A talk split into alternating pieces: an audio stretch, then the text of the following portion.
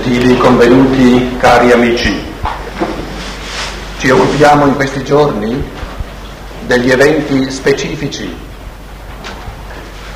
della fine di questo millennio, della fine di questo secolo. Parlando di eventi specifici intendiamo dire che eh, l'evoluzione si svolge in modo tale che non c'è soltanto... Vuoi far presto con questi... Ecco, bravo. No, che il, c'è un carattere fondamentale dell'evoluzione, e il carattere di continuità, la dimensione della continuità, ma la dimensione del continuo è una polarità del divenire, c'è un'altra dimensione, un altro carattere fondamentale che è polarmente opposto al carattere di continuità, ed è il carattere di cesura, il carattere del salto, il carattere della soglia. E soltanto quando conoscitivamente cerchiamo di abbracciare questa doppia polarità e quindi di creare una sintesi pensante tra questi due modi fondamentali del divenire, di articolare eh, il divenire storico, e cioè eh, comprendere sempre più a fondo che il divenire è possibile soltanto quando c'è un'interazione tra il continuo e il discontinuo, perché se ci fosse sempre il continuo non ci sarebbe nulla di nuovo. Cioè portare il pensiero del continuo, della continuità all'estremo significa che non c'è mai nulla di nuovo. Ecco perché è una unilateralità la chiave della continuità per interpretare i fenomeni. Se avessimo soltanto l'altra polarità, se la rendessimo del tutto unilaterale, da escludere ogni elemento di continuità, quindi una, una rottura, una innovazione con un carattere così al cento per cento da escludere ogni elemento di continuità, sarebbe di nuovo una impossibilità assoluta, perché non ci sarebbe nulla che potrebbe trapassare da questo, da questo che sia nulla a questo del tutto nuovo. In altre parole, il, il concetto di assoluta cesura è il concetto tradizionale della creazione dal nulla, della creazione dal nulla, che è un concetto eh, filosoficamente arduo, non facile. Quindi partiamo dal presupposto semplice che noi non ci troviamo a creare il mondo dal nulla, ma che viviamo in un mondo. Quindi escludiamo il, il, il carattere di novità assoluta, dove non c'è nessun fattore di continuità, nessun fattore di sottostante, di costanza. D'altro lato dobbiamo escludere ugualmente l'interpretazione storica che... Eh, unilateralizza la continuità, quindi la costanza, quindi il rimanere uguale a se stesso di, eh, dei fattori, perché se questo fosse non ci sarebbe nessun divenire. Se volete, eh, questi, due, questi due poli sono sorti ai primordi del pensare occidentale, in Parmenide e in Democrito. Parmenide si poneva maggiormente in questa polarità dell'essere assoluto che non può mai cambiare, altrimenti eh, smentisce se stesso o diventa qualcosa d'altro, diciamo non è possibile. E eh, Democrito maggiormente, Pantarei, eh, maggiormente il carattere della innovazione, il carattere del sempre nuovo, in chiave di scienza dello spirito, in chiave di autoesperienza dell'essere umano. Abbiamo questi due, queste, questa doppia, duplice polarità dell'eternità e del divenire, della durata e dell'innovazione, della costanza, del rimanere coerenti con se stessi e del rinnovarsi sempre di nuovo. Li abbiamo, questi due misteri che, che, che interagiscono in un modo sempre eh, creativo, sempre artistico, sempre nuovo, pieno di immaginativo morale. Li abbiamo nel carattere di io della persona e nel carattere del corpo astrale, dell'anima. L'io Eh, l'esperienza del rimanere uguali a se stessi. Quando, quando io dico io, mi riferisco a quel mistero del divenire, della mia individualità, dove io non divento un altro essere ogni giorno, ma sono sempre lo stesso essere. Perché se non ci fosse questa dimensione di autoidentità costante, io mi dovrei smentire ogni giorno, ogni minuto, ogni ora, dovrei ogni ora, ogni, ogni minuto diventare un altro io. Quindi è proprio questa, questa posizione monoteistica, il, il pensiero del monoteismo è sorto nell'umanità in base al sorgere dell'esperienza dell'io, perché l'io è quell'esperienza che, dove una, una somma infinita di fattori viene ricondotta a un'istanza unitaria. Eh, l'anima è una infinità di fattori sempre cangianti, sempre nuovi. Ecco che abbiamo nell'io e nel corpo astrale proprio questi due, questi due principi del divenire, li vedremo poi eh, in chiave di Oriente e Occidente, di questa grande polarità del divenire ci occuperemo questa mattina. Ma mi preme ritornare appunto alle, alle sorgenti di significato di queste grandi polarità che il divenire ha fatto sorgere.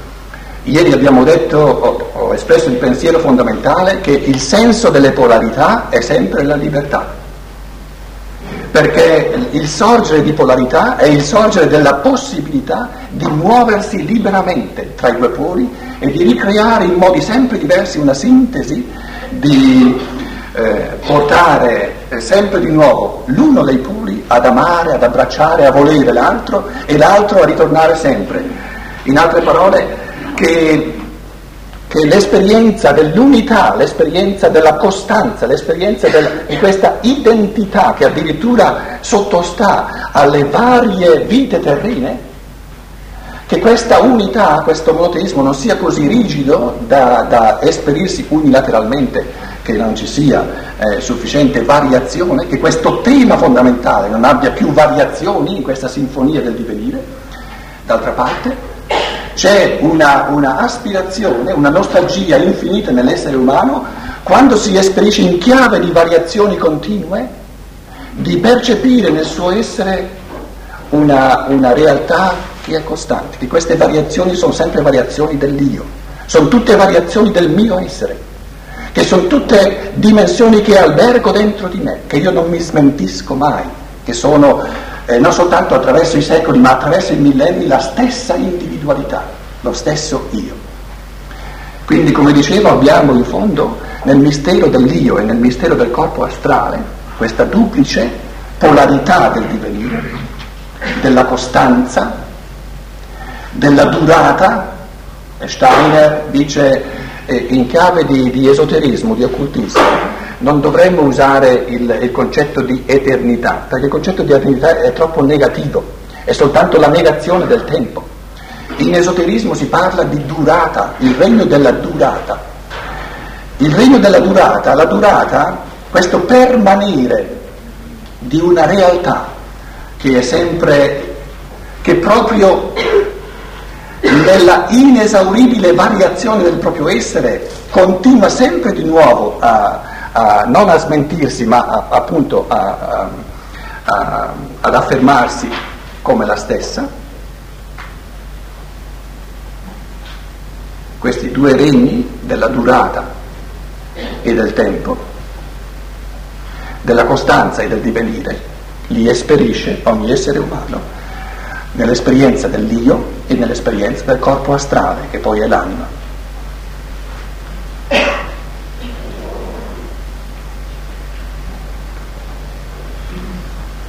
I grandi errori di interpretazione del divenire sono sempre sorti in base a unilateralità, unilateralità di pensiero. O si è cercato di comprendere i fenomeni unilateralmente da, da, con la chiave interpretativa del cangiare, del divenire, del sempre nuovo, e si è disattesa la costanza, la dimensione della costanza, oppure si sono considerati i fenomeni troppo dal punto di vista della costanza e si è disattesa la variazione.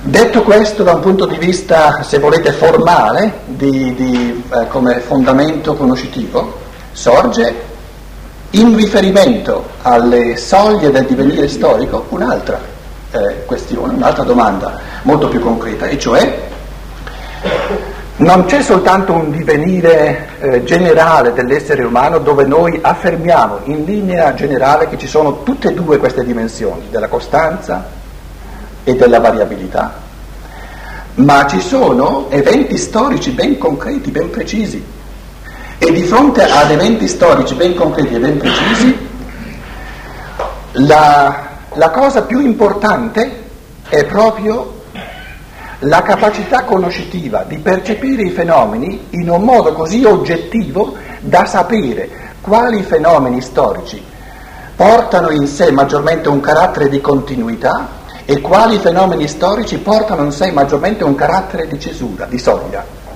In altre parole, quali eventi sono maggiormente in chiave di, di continuità, che qui ciò che c'era permane e continua a, eh, a stabilirsi, e quali fenomeni sono maggiormente proprio il sopravvenire, il manifestarsi di qualcosa del tutto nuovo, che poi nel mondo spirituale non è nuovo, è nuovo il suo manifestarsi, il suo sopravvenire, il suo intervenire dentro al mondo visibile. Eh, potremmo anche dire che eh, questa polarità tra ciò che da sempre c'è e in fondo dove non c'è nulla di nuovo, e ciò è, è, è un mondo dove c'è sempre e soltanto qualcosa di nuovo, è anche la polarità tra il mondo spirituale e il mondo fisico. Nel mondo spirituale in fondo non c'è mai nulla di nuovo, perché spiritualmente non può mai sorgere nulla che non ci sia sempre già stato. L'io umano, che è l'unico essere spirituale che noi esperiamo nel mondo visibile, è, ha subito questo carattere di eternità, o se volete di durata. Quindi nel mondo spirituale non ci sono sorprese, perché c'è una compresenza di consapevolezza che abbraccia tutte le potenzialità del divenire. Ecco perché è il mondo spirituale. Invece nel mondo visibile, nel mondo sensibile, abbiamo eh, in prima linea l'altro carattere del sempre nuovo. In altre parole, ciò che Ciò che è tutto compresente nella durata spirituale si manifesta l'uno dopo l'altro nel tempo, nel mondo visibile. Quindi nel mondo visibile c'è maggiormente il carattere del sempre cangiante, del sempre nuovo, del sempre diverso. Nel mondo spirituale è tutto compresente.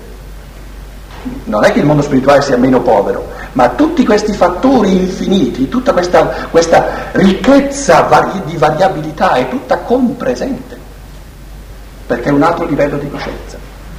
E difatti noi esperiamo il mondo in un modo diverso quando siamo escarnati, e quindi eh, consideriamo le cose da un punto di vista, diciamo, della durata, dove si abbraccia dove si abbraccia la contemporaneità di ciò che nel tempo si manifesta l'uno dopo l'altro. Invece il tempo, il vivere nella materia, ci consente di vivere le cose veramente una dopo l'altra e non soltanto una dentro all'altra, perché vedere le cose l'una dentro all'altra è la prospettiva divina. Vedere le cose una accanto all'altra, uno do- una dopo l'altra, è la prospettiva umana, e tutte e due ci vengono concesse, le alterniamo. Perciò alterniamo lo stato incarnato e lo stato eh, disincarnato. La domanda che io ho posto: quali eventi storici hanno maggiormente il carattere di continuità e quali hanno maggiormente il carattere del nuovo, il carattere di smentita del passato, il carattere che dice questo che è stato fatto finora andava bene fin qui, ora l'evoluzione va avanti se cominciamo a fare l'opposto. Prendete l'esempio più fondamentale che ci sia: il bambino quando è piccolo ha bisogno, deve avere una conduzione, chiamiamola dal di fuori, ma il significato di questa conduzione vicaria dal di fuori è non che rimanga costante fino alla fine della vita, ma che si renda inutile. Quindi io... Supponiamo che io dicessi l'autoconduzione, quindi l'auto, l'autonomia è la continuità, è la continuazione della conduzione dal di fuori. Questo sarebbe un cavillo del pensiero, perché non è la conduzione, è l'inversione. è l'opposto. Quindi io non posso interpretare la conduzione dal di fuori e la conduzione dal di dentro in chiave di continuità, perché l'uno è l'opposto dell'altro. Li devo interpretare in chiave di rottura, in chiave di cesura, in chiave di soglia, in chiave di qualcosa del tutto diverso, del tutto nuovo. Se io uso la chiave conoscitiva di ciò che è del tutto diverso, del tutto nuovo, tutt'altro di quello che c'era prima, interpreterò il fenomeno meglio, più oggettivamente, che non se uso la chiave interpretativa della continuità. Il fattore di continuità dove sarebbe? Nella conduzione, perché conduzione una, conduzione l'altra, conduzione dal di fuori, conduzione dal di dentro. Siccome tutte e due sono conduzioni, allora c'è una continuità. Spero che vediate che questo modo di considerare il fenomeno diventa così astratto che lascia il fenomeno, cioè è si pone accanto al fenomeno perché non vede l'essenza del fenomeno, perché l'essenza del fenomeno è una inversione, e una inversione va interpretata in chiave di discontinuità, non in chiave di continuità, perché se la interpreto in chiave di, di continuità non ho un'inversione, ho un, continu- un continuare della stessa cosa. Il più grande esempio nella storia dell'umanità, nel divenire, dove Ad, ad ogni essere umano pensante viene dato questo compito conoscitivo e di pensiero che non è mai finito, qual è eh, l'evento dove si pone massimamente, sommamente e direi assommativamente la domanda se questo evento lo possiamo interpretare in chiave di continuità o in chiave di assoluta cesura, di assoluta eh, rottura? È l'evento del Cristo, perché l'evento del Cristo è la svolta della storia. E da sempre ci sono antroposofi che pensano che queste cose eh, si, si pensino per la prima volta in campo antroposofico, no? Eh, da duemila anni gli esseri umani si op- occupano di questa domanda. Mi ricordo negli anni di teologia quante, quanti mesi abbiamo speso su questa domanda.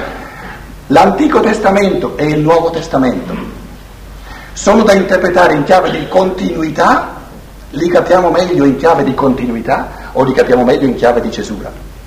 In altre parole, ciò che il Cristo porta nell'umanità è il compimento della vecchia legge oppure è il terminare della vecchia legge. O se volete, se l'evoluzione prima di Cristo era in chiave di legge, di conduzione dal di fuori, e doveva essere così, perché l'umanità era nello stadio, se vogliamo, eh, infantile, se l'evento del Cristo, se l'essere del Cristo inaugura, la inaugura, quindi siamo all'inizio, duemila anni sono come, come due passi, una evoluzione in chiave di libertà, in chiave di autonomia interiore,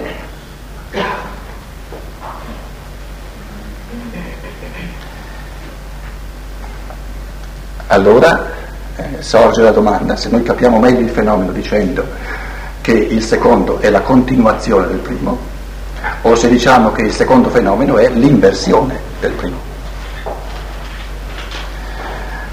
Che ci siano fattori di continuità, certo che ci sono. L'essere umano era essere umano prima e essere umano dopo. Ma allora eh, capiamo l'essere umano, approfondiamo l'essere umano, non approfondiamo il mistero di questa svolta dell'umanità.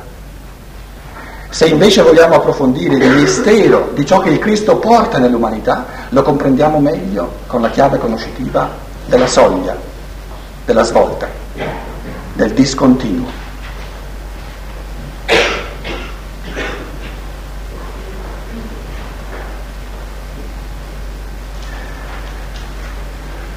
Con questo retroscena possiamo eh, forse comprendere meglio che cosa intende l'esoterismo serio, c'è cioè anche l'esoterismo non serio, l'esoterismo serio di sempre e in prima linea Eh, la scienza dello spirito di Rudolf Steiner, quando ci viene detto la fine di questo secolo, il, il carattere evolutivo, evolutorio, diciamo la costellazione di fattori evolutivi alla fine di questo secolo è tale da porre gli esseri umani di fronte a eventi che non soltanto sono specifici ma sono unici, eventi per i quali non c'erano le conduzioni evolutive nel passato e eventi per i quali non ci saranno più le, condizioni evol- le condizioni evolutive nel futuro. Quindi noi viviamo, la, l'affermazione fondamentale che stiamo facendo in questi giorni è questa, che viviamo in degli anni, in questi ultimi anni del secolo, noi stiamo vivendo degli anni che si comprendono meglio con la chiave conoscitiva della discontinuità di ciò che è unico, di ciò che è irripetibile. E non comprenderemmo a sufficienza i fenomeni dei nostri tempi, di questi anni, se li interpretassimo con la chiave conoscitiva della continuità.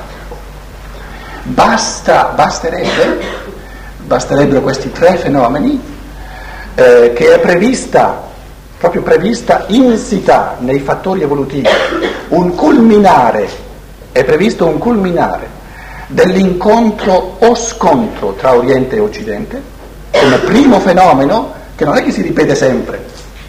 In questa culminazione che, che ora è resa possibile ed è resa necessaria dai fattori evolutivi, guardate a ciò che sta succedendo tra eh, gli Stati Uniti e il Giappone e rendetevi conto se, no, se, no, se non sta venendo, se, se non viene resa necessaria questa confrontazione. Se uno comprende veramente, anche leggendo i giornali, magari più tra le righe che non sulle righe, i giornali vanno letti eh, non per sapere cosa succede, vanno letti per, per leggere fra le righe, qualche volta anche dietro le righe, ma non sulle righe. Ciò che sta sulle righe non è importante. Se uno legge tra le righe si rende conto che ciò che sta avvenendo ora tra gli Stati Uniti e il Giappone pone le condizioni assolutamente inevitabili per un immane incontro-scontro tra Oriente e Occidente. E i meccanismi sono già a un livello di ineluttabilità tale che chi li comprende si rende conto che da sempre era stato detto, se eh, certi, certe conquiste evolutive in chiave di libertà umana, in chiave di pienezza dell'essere umano, vengono per dei decenni disattese, vengono omesse, verrà alla fine del secolo, le condizioni evolutive alla fine del secolo saranno tali per cui questo scontro sarà inevitabile. E tutto ci fa pensare, se noi guardiamo ai decenni passati, che questa enorme omissione del divenire umano in pienezza, che poi era il compito soprattutto dell'umanità, che è al centro, che è nel mezzo tra Oriente e Occidente, perché questo detto aristotelico è un detto che vale a un verdetto sull'umanità, in medio stat virtus, è il nostro karma, cari amici, è il nostro karma di essere nel mezzo tra Oriente e Occidente.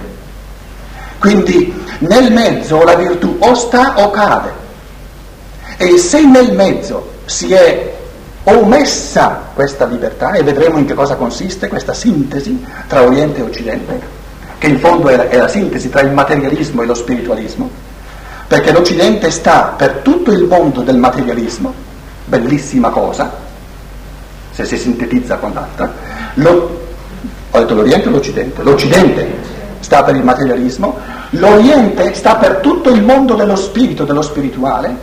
Il compito della libertà è sempre ed è sempre stato quello della sintesi, Dove, dove lo spirito umano impara sempre di nuovo ad amare la materia, e dove la materia impara, impara non a recalcitrare contro lo spirito, ma ad amare lo spirito, nella misura in cui questo compito eminentemente del centro, nella misura in cui questa virtù non stat ma cade, eh, dove questa mediazione viene meno, c'è uno scontro, un cozzare dei poli, l'uno contro l'altro. Quindi la runa, il, il carattere proprio fondamentale della costellazione evolutiva nella quale ci troviamo, è di un'enorme, chiarissima, oggettiva omissione, quindi di una, di una diciamo, sì, che nel centro, nel mezzo è stato omesso questo compito creativo, questo compito positivo di sintesi di questa polarità. E quindi, essendo venuta meno, venuto meno la forza del centro, dove, dove spirito e materia si compenetrano a vicenda e si favoriscono a vicenda, proprio perché minimamente noi possiamo dire che in medio stat virtus perché il carattere dell'umanità di oggi è che in medio cadet virtus, cadit, perché è caduta. Questa virtù, questa, questa mediazione, questa, questa capacità artistica, dinamica del, del costruire sempre di nuovo una mediazione tra il cuore e la testa, tra il sistema nervoso e quindi tra l'intelligenza dell'Occidente e il, e il sistema sanguigno, quindi questo, questo mondo divino ancora atavico dell'Oriente, nella misura in cui in medio non stat virtus, ci troviamo esposti a un cozzare eh, brutale e tremendo di questi estremi che non trovano più nessuna capacità di mediazione. Perché abbiamo detto già ieri che il mistero della libertà è il mistero della mediazione tra estremi. È, il, è la capacità artistica, creativa dei trapassi, perché in fondo anche l'interazione tra l'io e il corpo astrale è sempre un mistero di mediazione. Questa capacità di vivere sempre di nuovo in chiave di unità, sempre di nuovo in chiave di variabilità. Però bisogna mediare l'uno con l'altro, bisogna far diluire sempre di nuovo questa unità che altrimenti diventerebbe rigida, diluirla proprio, eh, di nuovo sfumarla nelle, ne, nelle variazioni di questo tema, però sempre di nuovo di fronte al pericolo di perdersi in questa infinita variabilità e di non trovare più il carattere unitario, di nuovo rimediare e quindi far risorgere questo carattere unitario. Deve proprio sorgere, bisogna crearlo, è un, è un processo artistico questa processualità di mediazione tra polarità. E proprio in questo consiste la libertà, in questa motilità, in questa malleabilità, in questa duttilità, in questa versatilità dell'essere umano che si pone sempre di nuovo in tutte e due queste chiavi fondamentali del divenire, che d- diventa capace di cogliere conoscitivamente le polarità, di individuarle, e che genera in sé questa, questa forza regale dell'io di muoversi sovranamente nell'uno e nell'altro. Quando, eh, ho già detto ieri, che quando uno scontrarsi di forze a livello fisico eh, diventa necessaria, questo scontrarsi di forze a livello fisico, supponiamo, se volete, se volete eh, anche uno scontro, ma oggi basta una guerra, una guerra eh, economica, non c'è bisogno più delle guerre eh, tradizionali, convenzionali, e la guerra economica è già in pieno, in pieno corso. E dicevo già ieri che quando questo si rende necessario è sempre la conseguenza, non è mai il fenomeno originario. Quindi se parliamo di scontro tra Oriente e Occidente che si manifesta sul piano fisico e che genererà un'infinita sofferenza, un infinito dolore e quindi anche eh, diciamo eh, morte e, e malattie per tanti esseri umani, che questo manifestarsi sul piano fisico è sempre il richiamo, l'ultimo richiamo, l'ultima arma eh, degli esseri che amano l'umanità per richiamarci, Per, eh, per riportare la nostra attenzione su ciò che abbiamo disatteso, su ciò che abbiamo omesso. Il male è sempre e unicamente nell'omissione della libertà. Il male non sono mai le catastrofi fisiche, quelle si rendono necessarie quando l'omissione della libertà, quindi l'autodistruzione, l'impoverimento dell'essere umano, ha raggiunto segni tali che non sono più sopportabili di fronte all'amore delle gerarchie per l'essere umano. Perché questo amore infinito per l'essere umano delle gerarchie spirituali ha una sopportabilità limitata di fronte alla capacità umana di autoimpoverirsi. Ed è proprio questa, questa mano amante che non ci permette di andare oltre certi limiti nell'autodistruzione. Ma ciò è possibile soltanto agli inizi della seconda Eh, metà dell'evoluzione, è possibile soltanto agli inizi, dove noi siamo all'inizio del, del gestire la libertà, perché più andremo avanti nella possibilità di gestire la libertà e più questi esseri amanti dovranno ritirarsi e permetterci, e permetterci di andare nell'abisso ultimo dell'evoluzione. perché è un amore che non permette l'abisso ultimo della libertà, non permette la libertà. Una volta in una conferenza Steiner descrive la differenza fondamentale tra Lucifero e il Cristo in questo modo, eh, mi pare di averlo già riferito una volta. Dice la dif- una differenza fondamentale tra Lucifero e il Cristo è che Lucifero si ritrae, non ha la forza morale di accettare l'abisso ultimo della libertà umana, gli fa paura. Il Cristo invece ha la forza morale di accettare l'abisso ultimo della libertà, e quindi il Cristo ha la capacità di sopportare interiormente che l'essere umano possa autodistruggersi, perché se non ha la capacità di, di sopportare interiormente che l'essere umano possa autodistruggersi, allora non vuole la libertà dall'essere umano.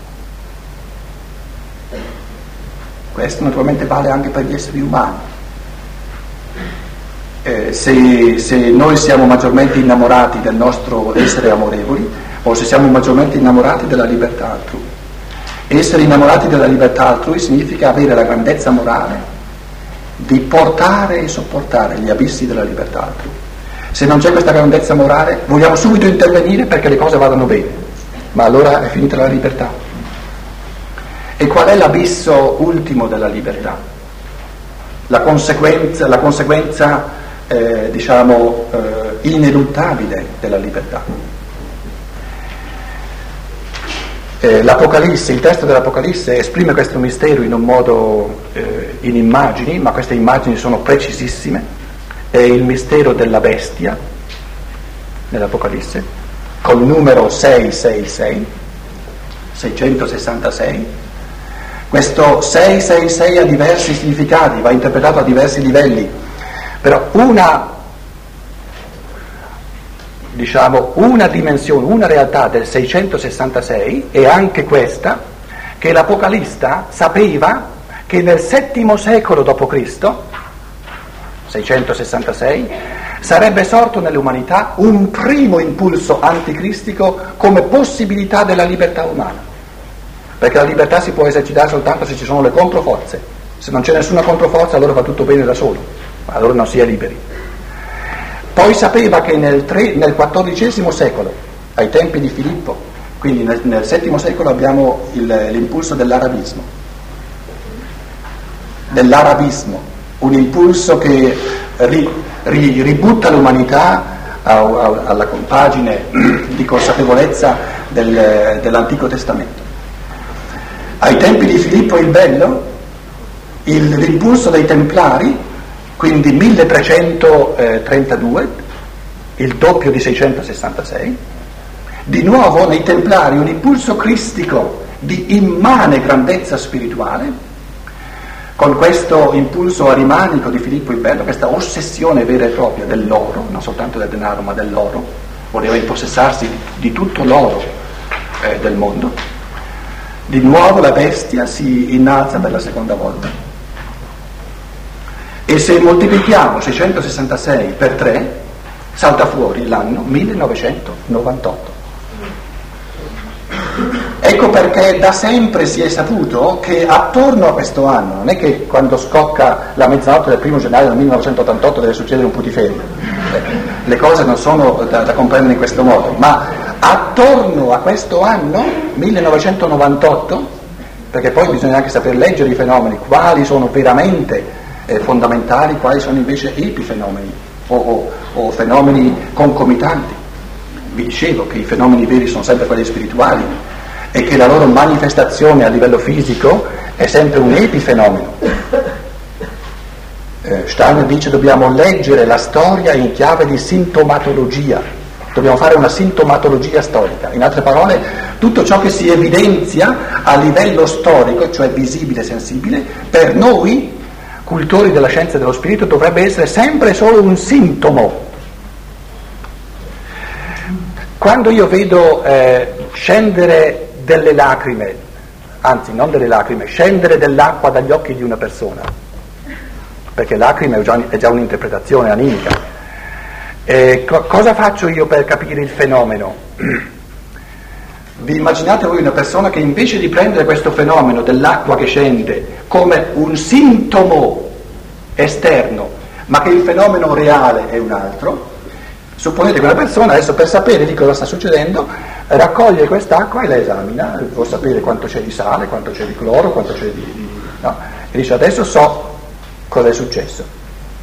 Normalmente noi diciamo: questa persona piange, quindi deve essere triste, deve essere triste. Quindi prendiamo il fatto, il dato fisico come sintomo, non come la cosa vera e propria di cui si tratta. È un sintomo, cioè è il modo di manifestarsi a livello fisico di un fenomeno che non è di natura fisica. La tristezza io non la posso fotografare, è di natura sovrasensibile. Così, dice Steiner, andrebbe considerata la storia. Tutto ciò che succede nella storia, quindi che si rende... è percepibile a livello sensibile, è sintomo, non è mai la realtà vera e propria, è la manifestazione, il manifestarsi di, di realtà vere che sono sempre di natura spirituale, perché lo spirituale è sostanziale. Ciò che è materiale è, è la parvenza dello spirituale. Questa parola parvenza è una bella parola italiana, perché esprime proprio questo mistero. Compare e dispare, è una parvenza. E nella parvenza appare o scompare, si svela o si vela, tutti e due. Se io la colgo nel suo carattere di parvenza, risalgo da ciò che compare al vero fenomeno che si esprime questa parvenza. Se io invece prendo la parvenza come la realtà vera, allora mi pare che sia così, ma non colgo il fenomeno che sta dietro.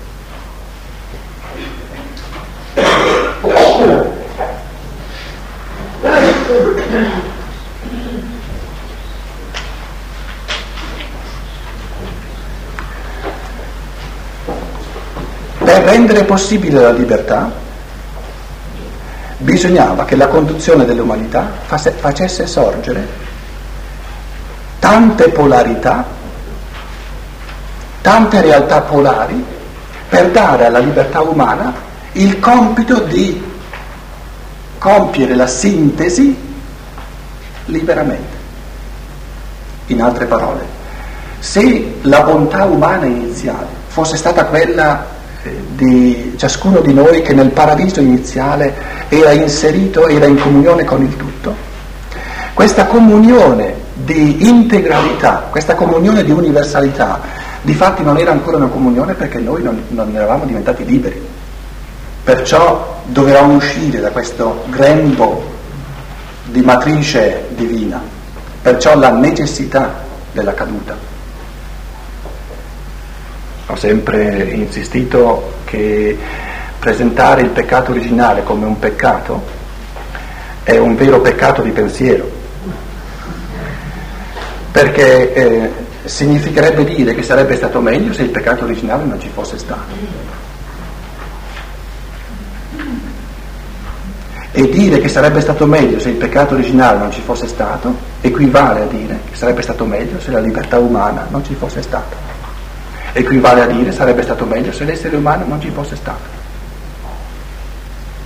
Ciò non vuol dire che il peccato, che la caduta originale, che questo questo, eh,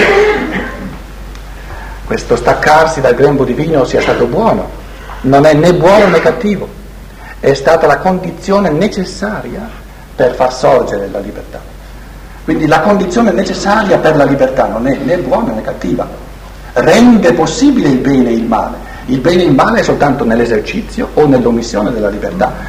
Ciò che rende possibile la libertà è di necessità evolutiva, è una necessità evolutiva, ma precede il bene e il male morale. Il bene e il male morale è soltanto dove c'è la possibilità della libertà, e quindi dove, dove liberamente viene omessa o dove liberamente viene esercita. In che modo si potevano far sorgere delle unilateralità nelle quali immettere ogni essere umano, in modo da dare, da rendere possibile a ogni essere umano di conquistarsi liberamente, volitivamente, artisticamente, creativamente la pienezza dell'essere umano non in quanto ce l'ha già in partenza, già scontata, quindi non libera, ma in quanto gli manca. Bisognava, nel corporeo e nell'animico, far sorgere delle posizioni unilaterali, nelle quali immergere l'essere umano. Quindi l'evoluzione in chiave corporea delle razze, l'evoluzione in chiave animica dei popoli e delle culture, questi sono i due grandi gradini che precedono la libertà e che la rendono possibile. Questa variazione, questa specificazione della, della compagine corporea, che all'inizio erano sette razze eh, primigenie, fondamentali, questa specificazione a livello animico attraverso i linguaggi, attraverso la cultura, attraverso il carattere di popolo, attraverso l'anima di gruppo, questa duplice eh, tastatura, questo duplice registro dell'evoluzione, dove la conduzione in chiave di grazia, in chiave di amore verso l'umanità, ha posto le basi dell'unilateralità come possibilità della libertà. In altre parole, abbiamo delle corporeità nell'umanità e abbiamo delle compagini animiche tutte unilaterali, perché il compito della libertà, il compito, de- il compito dello spirito, che poi diventa un compito individuale, è di acquisire spiritualmente la sintesi di tutto l'umano a partire dalla libertà. In altre parole, la, la, questa integritas del bene, come la chiama Tommaso, il, il bene bonum ex integra causa. Quindi questa somma totale dell'umano non viene data a nessuno, ma viene resa possibile a tutti, altrimenti non sarebbe la conquista della libertà. Quindi bisognava creare delle condizioni sempre de- u- dovunque, dappertutto parziali, nelle quali porre ogni essere umano col compito di cogliere conoscitivamente in che cosa consiste la sua parzialità e di adoperarsi volitivamente a sintetizzarla con altri aspetti che gli mancano. Quindi abbiamo nell'Oriente una grande unilateralità, ma non è una unilateralità degli esseri umani, è una unilateralità delle condizioni corporee e animiche nelle quali si incarnano certi esseri umani. Abbiamo nell'Occidente un'altra grande unilateralità, unilateralità del modo di funzionare dei corpi, del modo di funzionare del linguaggio, del modo di funzionare del clima, delle condizioni climatiche, eccetera. E adesso si pone la domanda, naturalmente questa, queste due un, grosse unilateralità ci sono nell'umanità perché ci sono degli esseri incarnati dentro a questa unilateralità, ma per ciascuno di noi prima di incarnarsi, prima di incarnarsi, perché tutti coloro che sono incarnati in Oriente e Occidente, prima di incarnarsi erano nel mondo spirituale, in base a che cosa decide un essere umano, una individualità, di incarnarsi in questa unilateralità occidentale o in questa unilateralità orientale.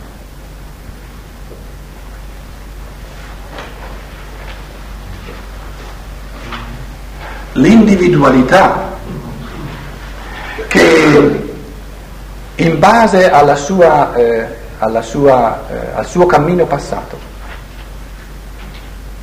vuole acquisire un rapporto col mondo materiale, col mondo delle macchine, della tecnica, dell'industria, del commercio, della finanza, che non sia già dato in partenza dalla cultura, dal popolo, dal linguaggio, dall'interazione con le forze del suolo, eccetera, ma che vuole conquistarsela in libertà. Dove nascerà? Dove vuol nascere questa individualità? In Oriente, perché se nasce in Occidente tutto questo gli è dato già in partenza, sorge in lui. Grazie al, al, al, all'operare della corporeità, sorge in base alle forze di ciò che mangia, sorge in base al linguaggio, sorge in base alla cultura. Un altro essere umano ha avuto una evoluzione tale che questa volta si propone invece di conquistarsi lo spirito, lo spirituale, in chiave di assoluta libertà.